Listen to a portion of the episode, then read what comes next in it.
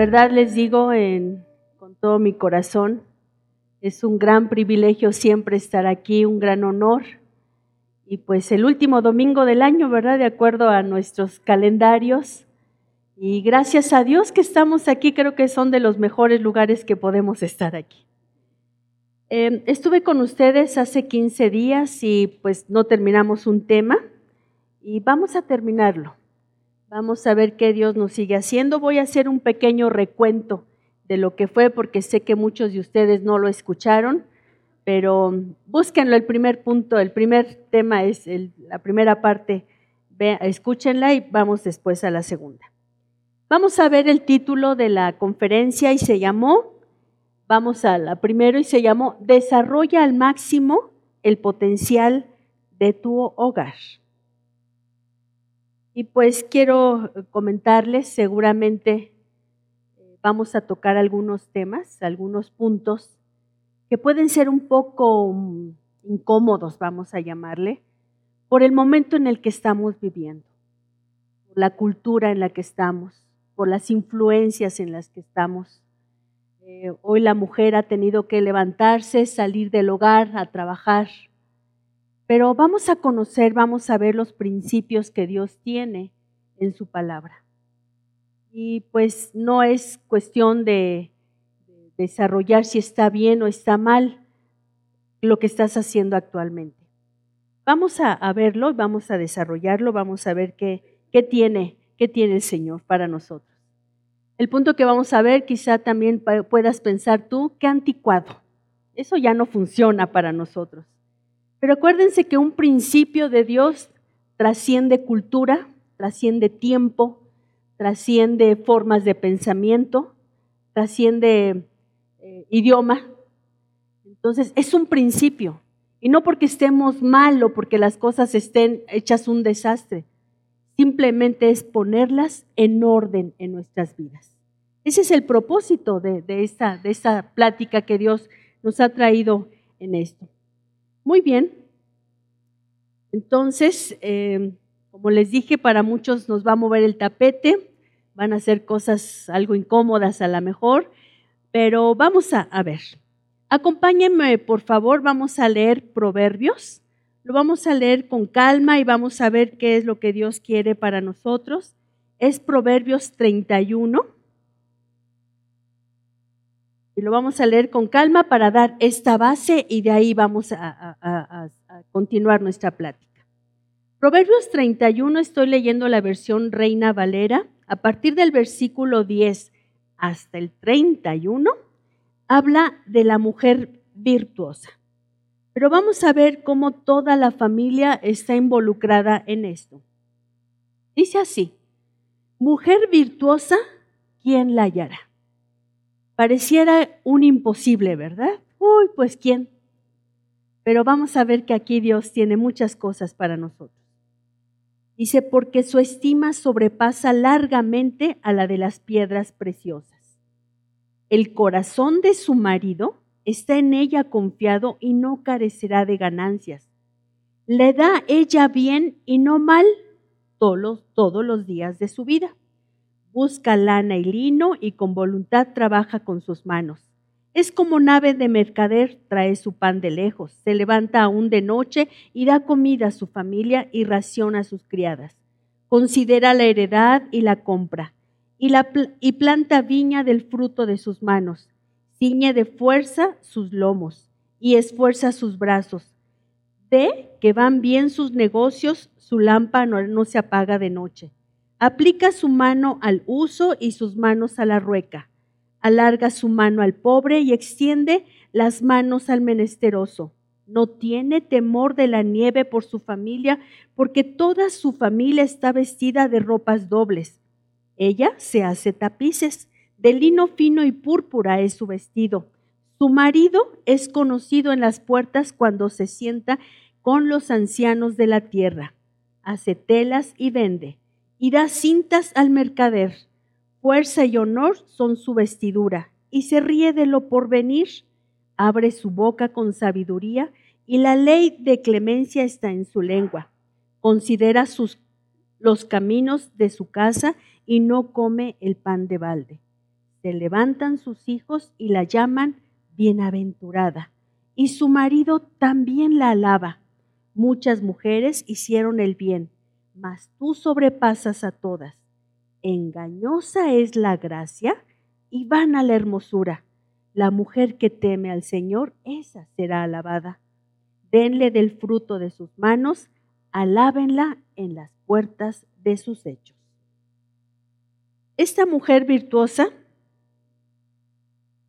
pareciera que es una mujer de un gran potencial. Les decía, no, no es una mujer que trae un antifaz, que trae su capa, que trae su, su lazo, que se mete a una este, cabina telefónica y sale como heroína. No, no, no, no es así.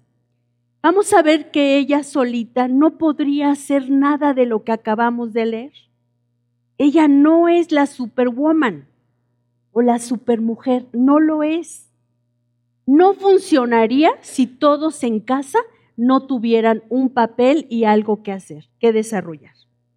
Y como les dije la vez pasada, en la familia es donde se desarrolla el gran potencial. Ahí está, ahí lo descubrimos y ahí es donde se desarrolla en cada uno de los miembros que están aquí yo estoy soltera, yo no tengo hijos, yo no tengo nada que ver. Sí, pero vienes de una familia. Hay un papá y una mamá atrás de ti. Quizá ahorita estás como esposa o estás este, teniendo hijos. De verdad, todo esto en cualquier papel en el que tú estés, se va a desarrollar esto que estamos viendo. Muy bien, decíamos que la vez pasada que muchas familias han perdido el interés en el hogar porque ya no tiene las funciones vitales que Dios diseñó para él. Cuando estas funciones que están escritas aquí en la palabra se restauran en el hogar, tendrán un gran significado sobre cada uno de los miembros de la familia. Aquí es donde les damos identidad a nuestros hijos.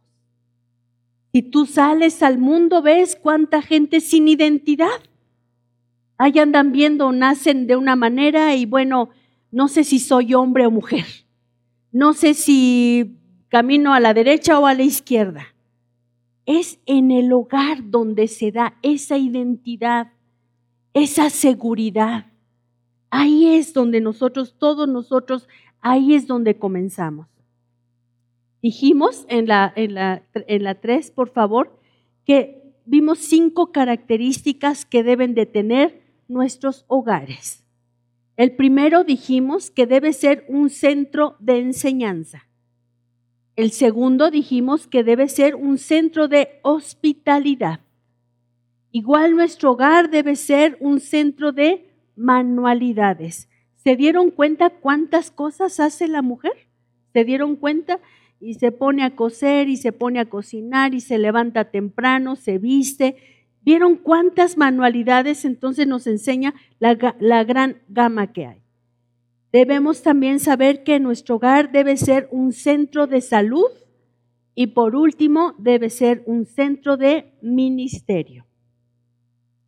Repito, como centro de enseñanza debe de haber aquí, como dijimos, la identidad, la aceptación, la seguridad, el ejemplo, la motivación, la disciplina, la recompensa. Ahí es donde se desarrolla, en el hogar es donde vamos a estar. Para los niños, cuando están pequeñitos, la gran influencia que hay principalmente son sus papás. Entonces debemos de tener mucho cuidado los papás, qué ejemplo les estamos dando a nuestros hijos. Muy bien, tenemos que saber que en el hogar no solamente la responsabilidad de enseñar y de aprender, no solamente es de unos, de los papás, digamos, ¿saben? Todos aprendemos de todos. ¿Están de acuerdo conmigo? Aún los chiquitos, ¿cómo nos enseñan?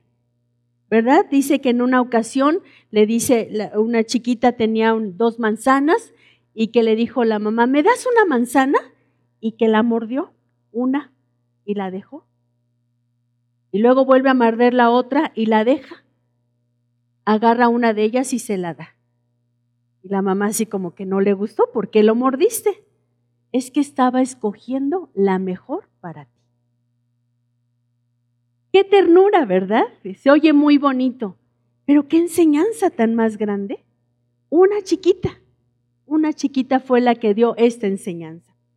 Entonces, bueno, como dijimos, somos un gran ejemplo para nuestros hijos. Eh, habíamos dicho que tu hijo te está observando. ¿Cómo tratas al policía de tu casa? Bueno, el que está. ¿Qué tal al señor que te embolsa y no te embolsó bien? Que tu hijo todo eso lo está viendo. Por eso es tan importante, y dimos un, texto donde decía que en todo tiempo la palabra de Dios tiene que estar con nosotros. Cuando te levantas, cuando te acuestas, en todo tiempo, átalas, dice el Señor, aún en tu frente, en tu mano, ¿verdad? Que vivamos continuamente en esos principios de Dios. Bueno, otro objetivo dijimos que era eh, en, la casa se desarrolla el, carácter, se desarrolla también la parte eh, espiritual. Y voy a hacer esta anotación, creo que es fuerte, la, dije, la dije la semana antepasada.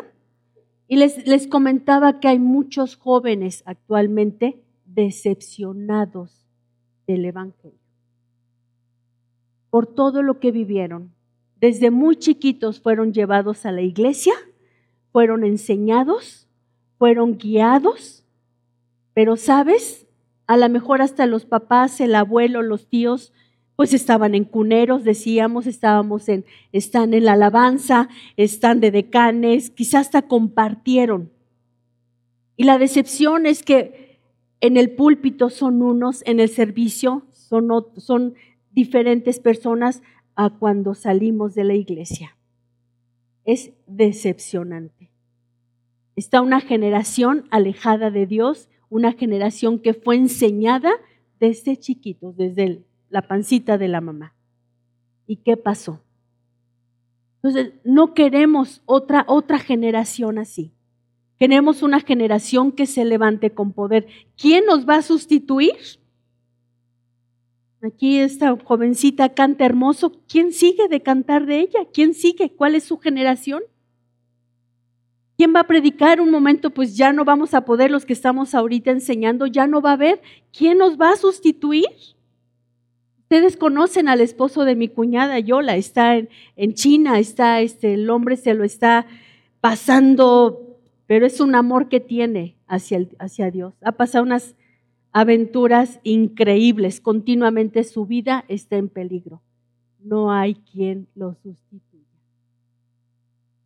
ya está en los 70 años. No hay quien siga. Está tremendo, ¿verdad? Son cosas fuertes que tenemos que ver. Pues no queremos una generación más así. Y por eso Dios nos habla y nos está enseñando, porque tenemos que continuar y dejar un buen legado para los hijos, nuestra siguiente generación. Decía Raúl la semana antepasada, hay muchos pasados, la antepasada. Bueno, discúlpenme, ahorita no tengo las fechas, pero. Hay mucho indigente espiritual. Hay mucho alimento, pero hay mucho indigente espiritual, cercano a nosotros, ¿eh?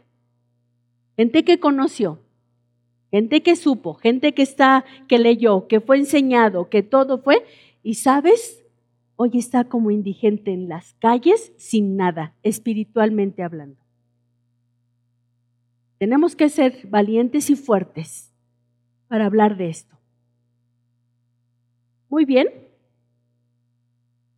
Estas fechas también dijimos que era un centro de hospitalidad nuestro hogar. Y estas fechas son muy ad hoc para eso, ¿verdad? Vienen los tíos, vienen los primos, y esto dijimos que este, al tener una hospitalidad, yo ahorita tengo casa llena. Este, llegó mi hijo de sorpresa de Colombia, viene con Amelie, que aquí están. Hola, está mi hijo, están aquí, este, una gran sorpresa. Entonces, el tener en nuestra casa dentro que, que haya una hospitalidad, pues dijimos que esto nos involucra a todos nosotros. Nuestra casa debe de ser un centro de hospitalidad. Nos involucra tanto que es ahí donde enseñamos a las que están ahí, pues que tenemos que, este, pues, tienes que, cuando llegan ahí, pues tienes que enseñar a tus chiquitos actitudes piadosas, ¿verdad? Actitudes misericordiosas, actitudes. Cuando vienen de visita y son de vacaciones y todo, qué lindo, qué bien está. Pero en casa hemos tenido gente que ha venido, por así decirlo, arrastrando la cobija. Gente necesitada de un abrazo, necesitada de tiempo y las, los hemos invitado, han estado ahí en casa donde tenemos una recámara les digo, hay wifi, bueno, hay, tele, hay esto, hay tu baño, todo, pero más que el lugar como tal, somos la familia la que le da esa hospitalidad. Y tú les enseñas a tus niños que hay que saber que hay mucha gente allá afuera, aún los cristianos, más bien primero los cristianos, ¿no? Que a veces tenemos tiempos difíciles y cómo necesitamos que alguien nos dé hospitalidad en su hogar, en su casa, en su corazón, en sus vidas. Y es ahí donde tú estás enseñando a tus niños. Dijimos también que dentro de la hospitalidad estamos enseñando eh, pues la generosidad. La generosidad, ¿verdad? Damos, hay que compartir, hay que dar, a veces hay que sacrificar hasta tu cama, lo más preciado, ¿verdad? Tu almohada. Adelante, duérmete en mi cama, ¿no? Adelante. Entonces, son cosas que estamos haciendo o obrando cuando estamos enseñando todo esto. Muy bien, también la hospitalidad nos lleva a tener una casa limpia obligadamente. ¿Cierto? ¿Cierto? Sí, entonces hay que, hay que estar con casa limpia para hacer todo esto. Estoy dando muy, muy, muy, este, muy a grandes rasgos. Muy bien, también dijimos eh, que había, que era un centro de manualidades.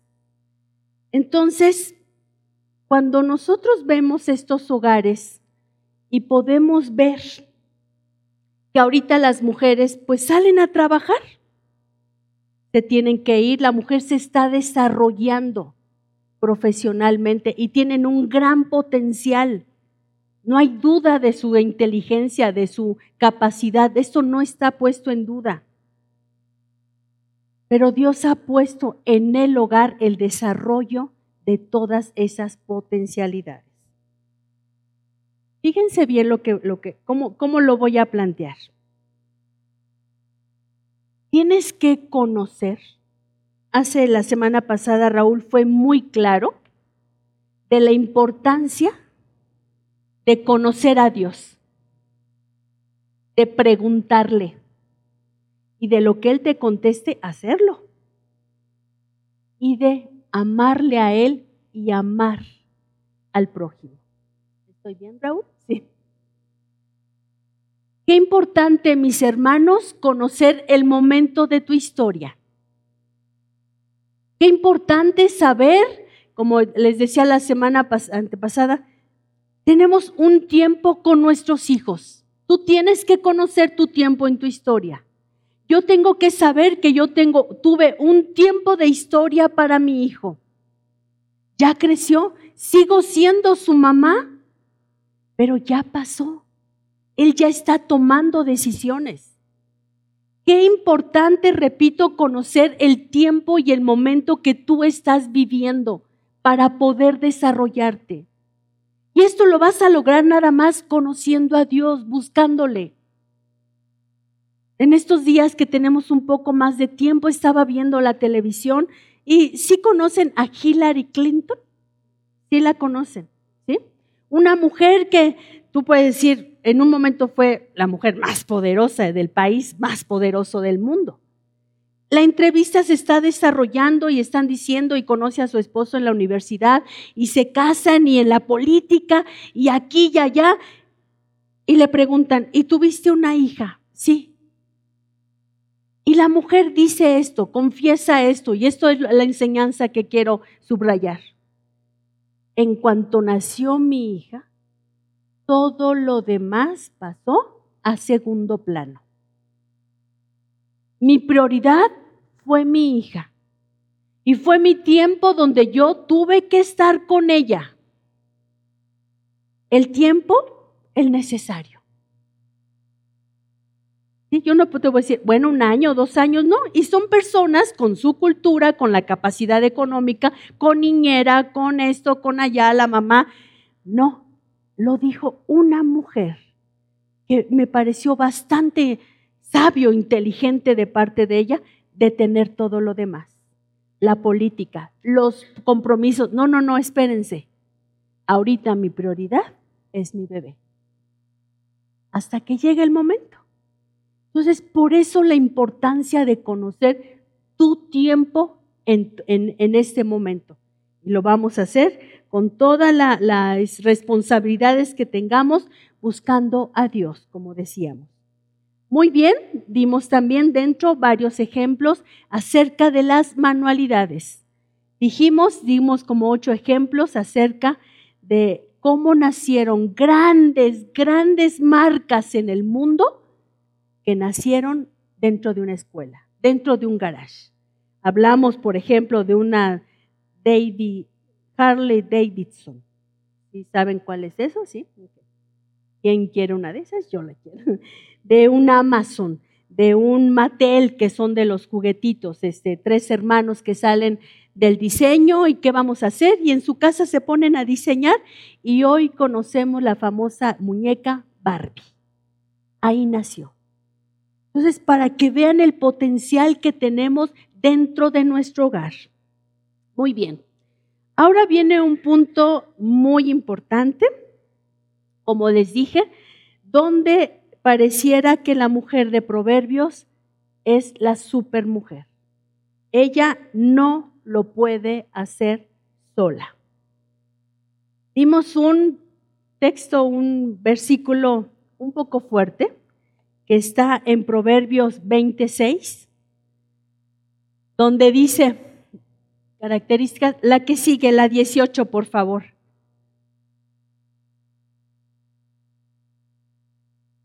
Yo se los voy a leer. Dice, muchos hombres proclaman cada uno su propia bondad, pero hombre de verdad, ¿quién lo hallará? Así como la mujer virtuosa, ¿quién la hallará? Pero el hombre de verdad, ¿quién lo hallará también? Perdón, varones. Esto está en el capítulo 20. Y el hasta el capítulo 31 habla de la mujer virtuosa. Ves en Génesis y estás viendo que Dios comenzó con los varones. Varones, ustedes tienen que dar el primer paso. Dios en ustedes eh, depositó la autoridad dentro del hogar. Hace la semana antepasada estaba aquí Víctor y me estaba comentando, dice, yo pensé que ibas a terminar, Nancy. ¿Qué razón tienes? Los varones hemos querido depositar muchas responsabilidades, muchas cosas. No, tú ve con los hijos, no, tú llévalos, tú ve a la junta, tú ve con ellos al doctor, tú has, y llega uno y pues da el informe, ¿verdad? Del parte médico, pero ustedes no están involucrados. Y son ustedes los que tienen que estar involucrados. Perdón, desde Génesis, ¿dónde empezó Dios? Con el hombre. Y tuvo su buen ratito con el hombre. Y luego yo digo, cuando Eva estaba ahí en sus charlas con la serpiente y todo el rollo, ¿dónde estaba Adán? Por favor, no seas Adán. ¿Ve cómo nos tienen? Yo digo, ay, cuando llega al cielo y esa Eva me la va a pagar. ay, Evita, ven para acá. Mira todo lo que me hiciste pasar, ¿no? Varones tienen que entrarle al toro, perdón. Aquí está en la palabra. Y si nos vamos a Efesios 5:22 y es el hombre ama a su esposa y no sé qué y la mujer lo respeta. pero el hombre hace y los hijos y no sé qué. Y, pero ustedes varones. Estoy hablando no solamente de varones casados. Estoy hablando también de varones hijos ya grandes. Porque hay un momento en que tenemos los chiquitos. Pero ya nos crecieron los hijos y ya todos estamos adultos y estamos en casa todos. Y no todos tenemos solamente ella es la virtuosa, ella trabaja, ella hace, ella torna. No. Sale adelante esta mujer porque hay un varón ahí. Y un varón que puede ser tu hermano, que puede ser tu papá, que puede ser tu esposo. Varones, si tu esposa está fuera de tu hogar trabajando, mantente cerca de ella.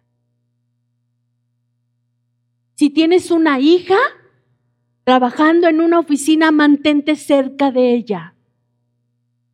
Y si no hay un papá por la razón que sea y eres el hermano, mantente cerca. Están muy fuertes las situaciones en las oficinas. ¿Están de acuerdo conmigo? Hoy como nunca el acoso sexual, ahora esto, y las mujeres hasta han tenido que salir, ¿no? Hasta desnudas. Voltéenos a ver. Manténganse cerca. Cerca. Y no para, decía yo hasta de broma, ¿no? Para que, ¿por qué lo saludaste al compañero de trabajo? No, mantente cerca para protegerla.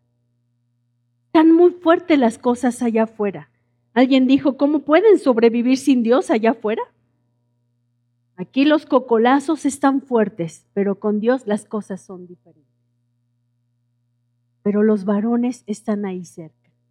Y como dijimos, la familia es ahí donde nos vamos a proteger.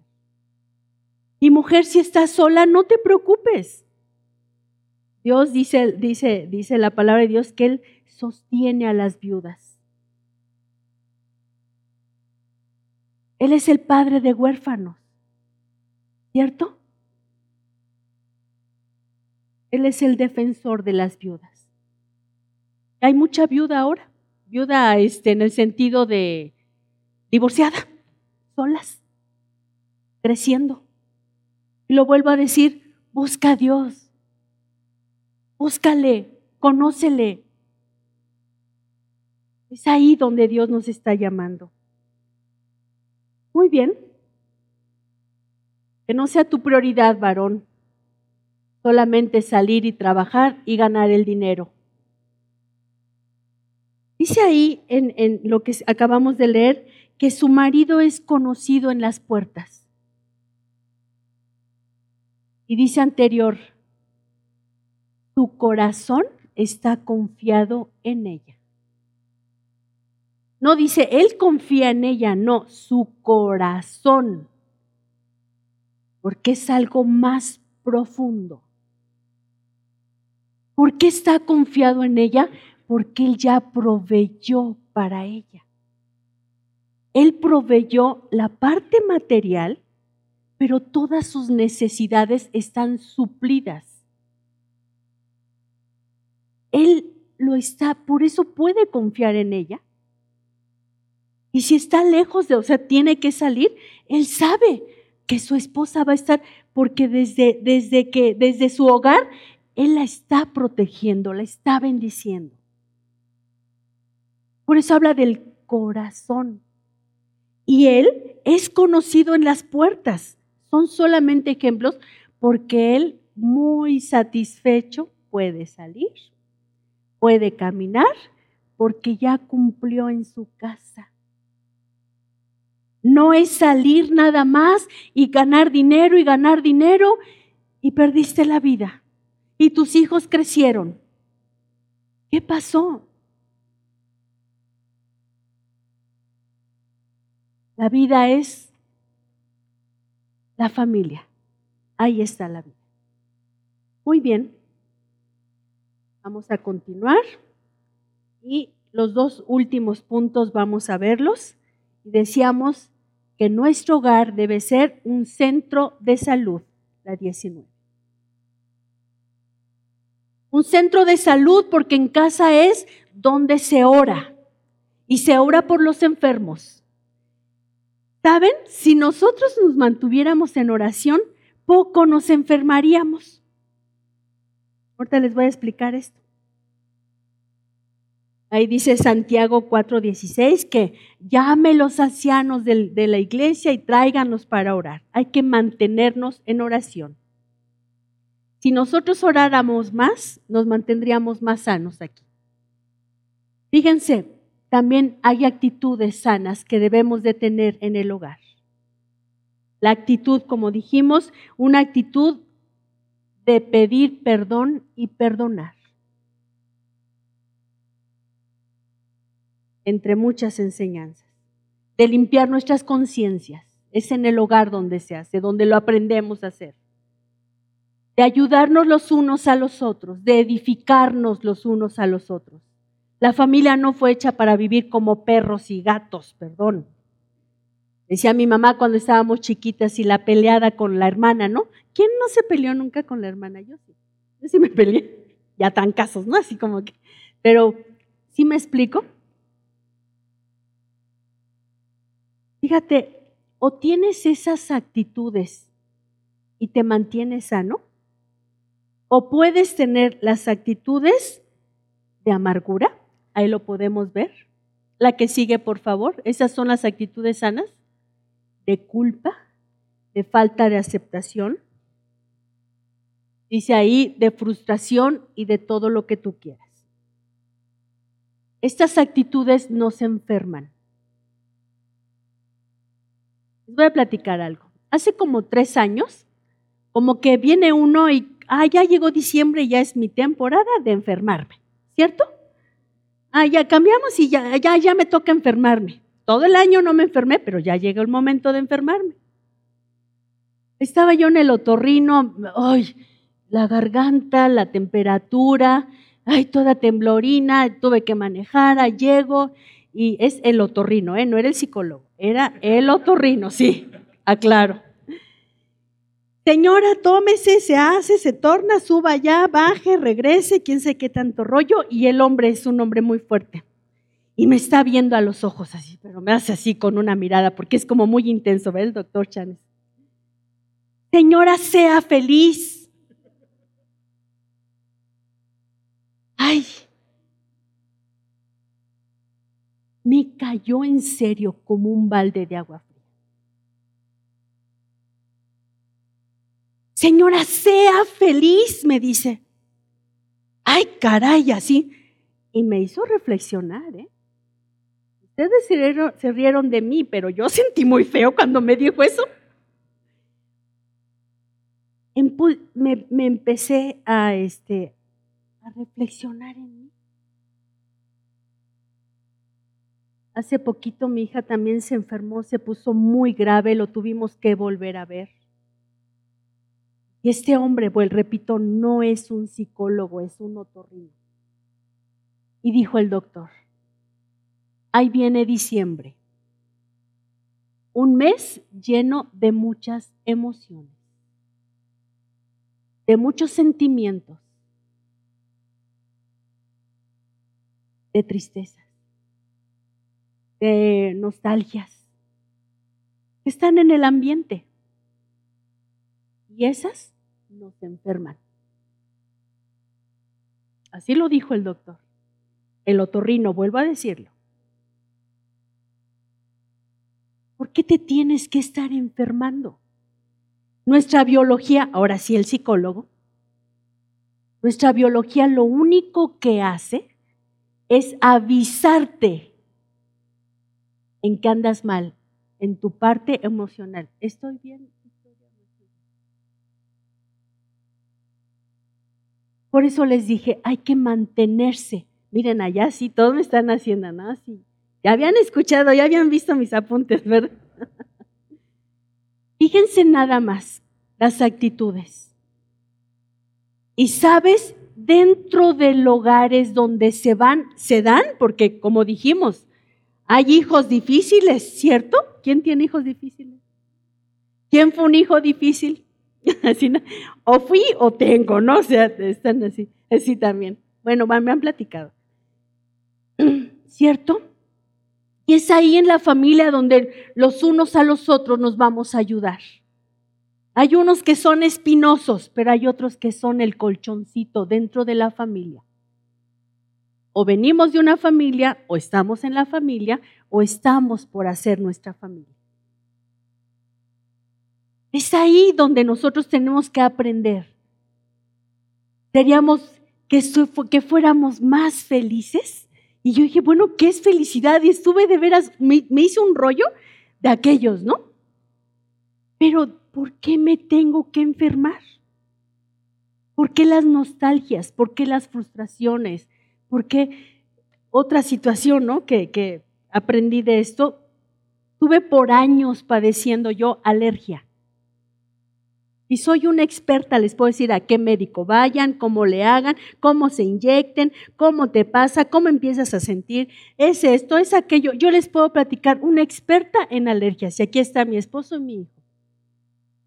Y un día me dicen, ¿sí sabías que las alergias no existen? Yo, claro que existen. Años picándome y acá y haciéndome. Me dicen, no, las alergias no existen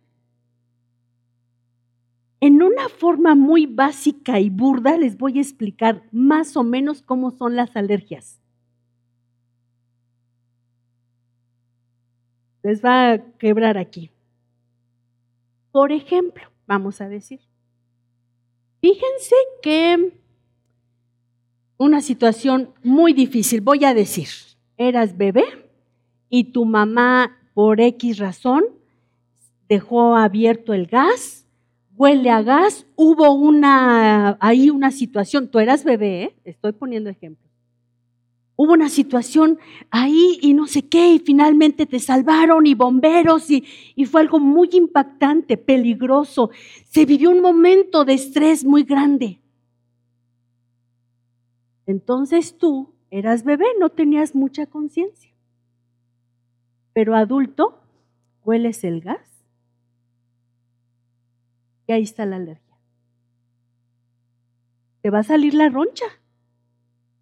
Te va a salir el, no sé, lo que A mí me hacía un angioedema. Inflamaba toda mi cara, toda mi cara, toda mi cara y córrele al hospital. En una hora, hora y media yo estaba y la, situación es que se me podía cerrar y podía dejar de, de respirar. Entonces con mi bebé era córrele al hospital. Así se desarrollan las alergias. Tienen una cara igual que yo cuando me dijeron, dije, no puede ser, doctor. Es una forma muy burda de hacerlo.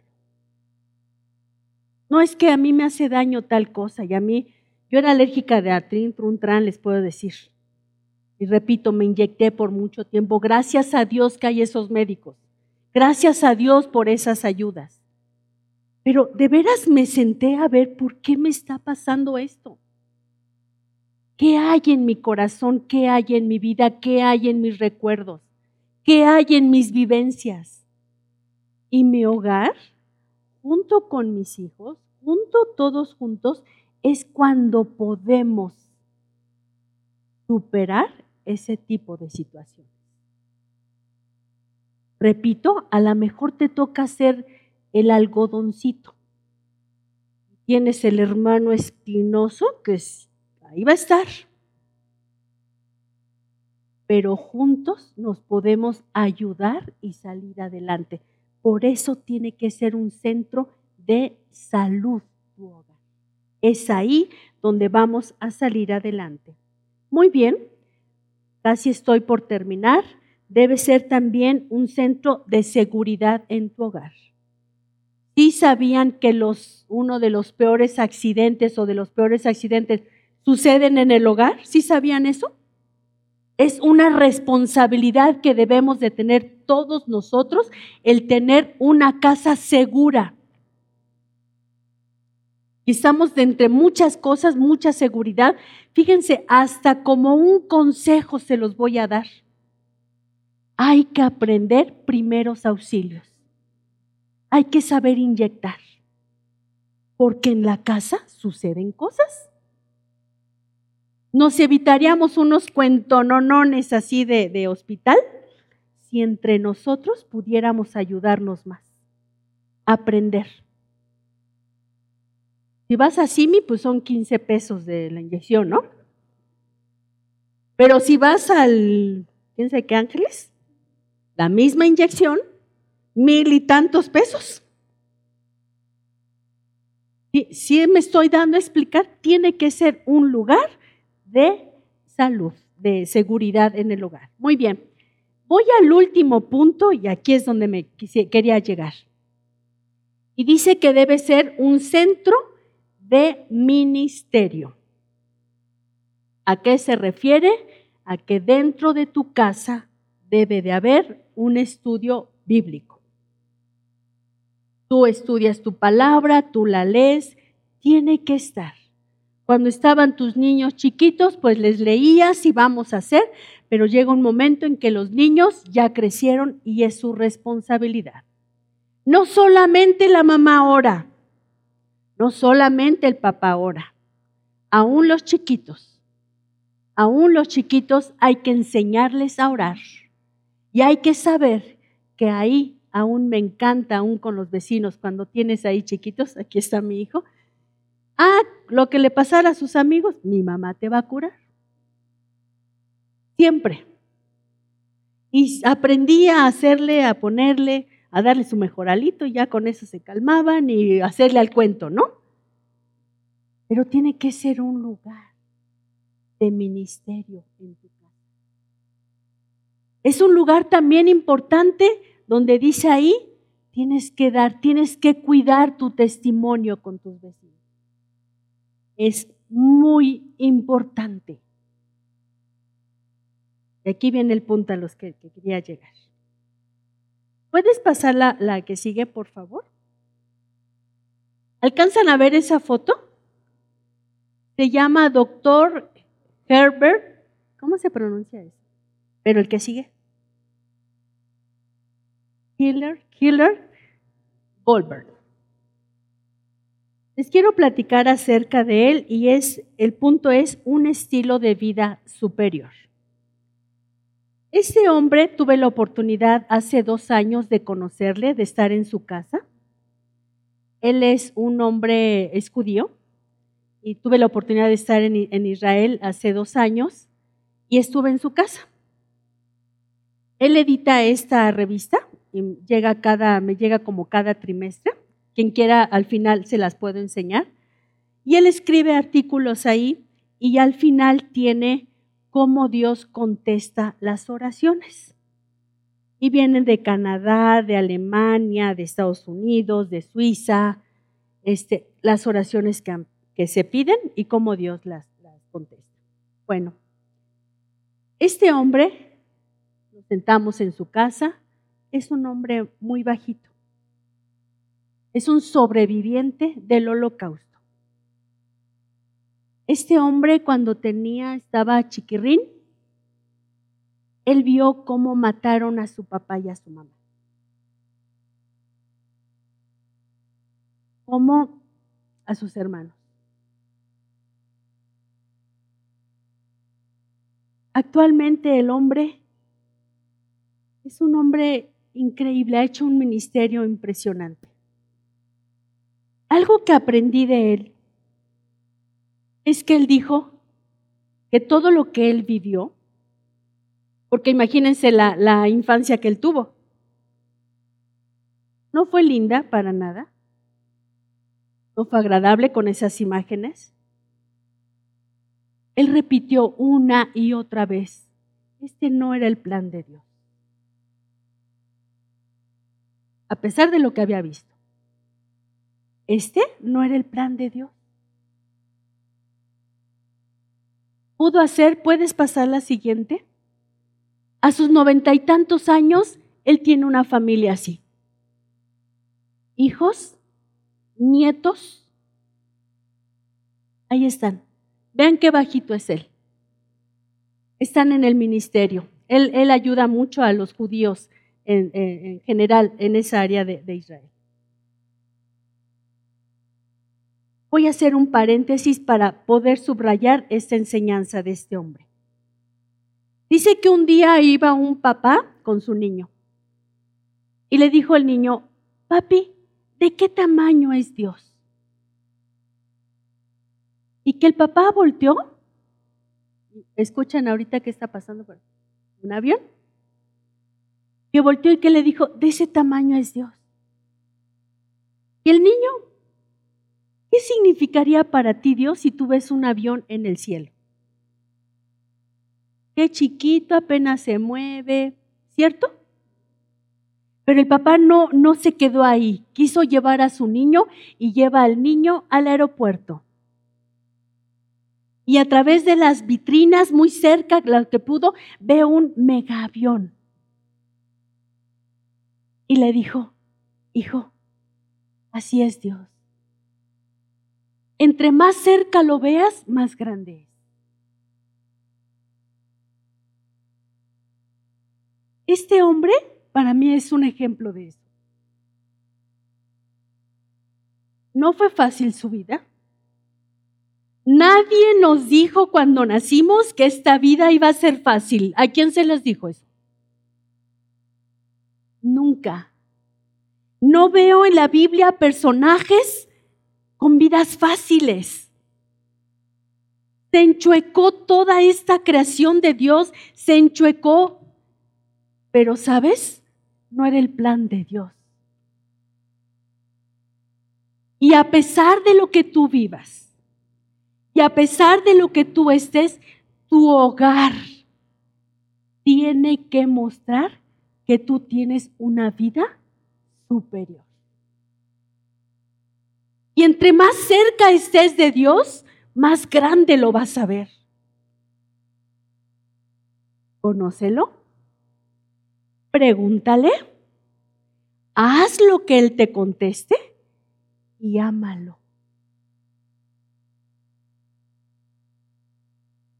Nuestro hogar es nuestro lugar de entrenamiento para conocer que podemos tener una vida superior. Aquí está. Y podemos ver a la mujer trabajando, pero ahí está el esposo, ahí está el papá, ahí está el hermano, ahí está el abuelo, y podemos ver que el hombre puede salir y pavonearse, porque en su casa ya hizo lo que tenía que hacer. Y porque sus hijos se levantan y le dicen y la alaban. Sí, Dios nos dio como mujeres una gran capacidad. Nuestro panorama es aquí y hacemos y parecemos pulpo. Así nos creó Dios, pero así de frágiles también nos hizo. Y repito, y si estás sola, Dios es tu soporte o tiene que ser tu soporte. Búscale.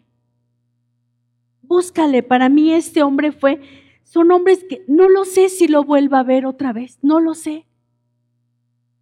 Pero son personas que solo conocerlas te impactan.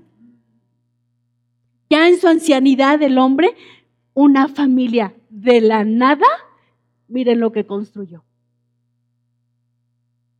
Hijos involucrados, aquí están, hijos involucrados en el ministerio. ¿Cómo le hizo ese Dios? Se fue acercando cada vez más a Dios y cada vez fue más grande Dios para su vida. Y vean el resultado. Pero es en tu hogar. Es ahí cada uno tenemos una responsabilidad dentro de cada hogar. No te enojes con Dios. O vuelvo a decir, ese no era el plan de Dios, lo que tú hayas vivido. No lo sé cuál sea.